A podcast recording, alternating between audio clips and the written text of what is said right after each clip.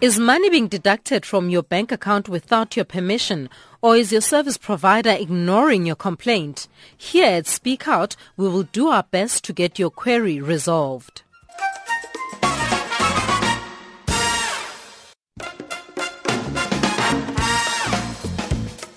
In 2003, Mary Shaw from Potterville outside Cape Town bought 75 Telkom shares at a cost of 28 Rand each through a company called Computershare.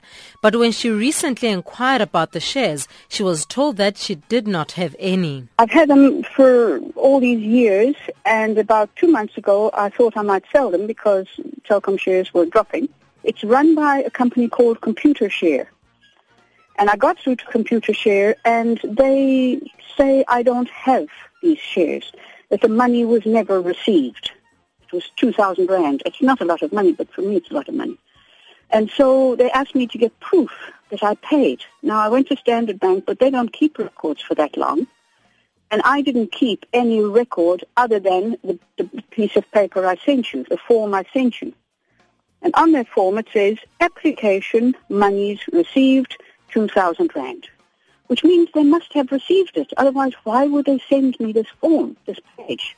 They just say that the, that they, my name and everything is on record, but in my portfolio there are no shares. I tried to contact Telkom and they told me I must talk to Computershare. The company has since conducted an investigation and says that there is an explanation for the shares that have supposedly disappeared. The following is their statement. The Telkom initial public offering allocated 127 million shares to retail and institutional investors in the general and Khulisa offers. Over 1 million South African investors registered, more than 127,000 took up the offers. Investors were able to purchase their shares at either a Standard Bank or a post office. The offers closed on the 24th of February and Telkom listed on the JSE on the 4th of March 2003. Records of the application and payments were transferred to Computershare to send statements on the date of listing to all shareholders. It was not until the 28th of February 2003 that we were advised that Ms. Shaw's check had not been honored by the bank. We had taken it in good faith that the payment for the shares had been made correctly, which is why the statement was issued. By the time we realized that the check would not be honored, the offer had closed and the shares issued to Ms. Shaw had been withdrawn. Computershare says the check was dishonored because Shaw had dated it 2002 instead of 2003. Speak Out has seen a copy of the check.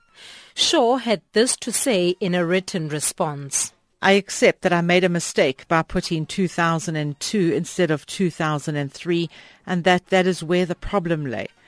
I did not receive any notification of my mistake. I want to thank you sincerely for your help with this. I just wish Telkom or Computershare had let me know all those years ago.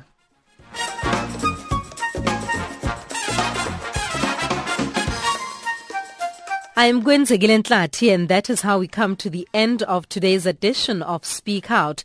You can contact us via fax on 011 714 2430 or via email on pmlive at sabc.co.za.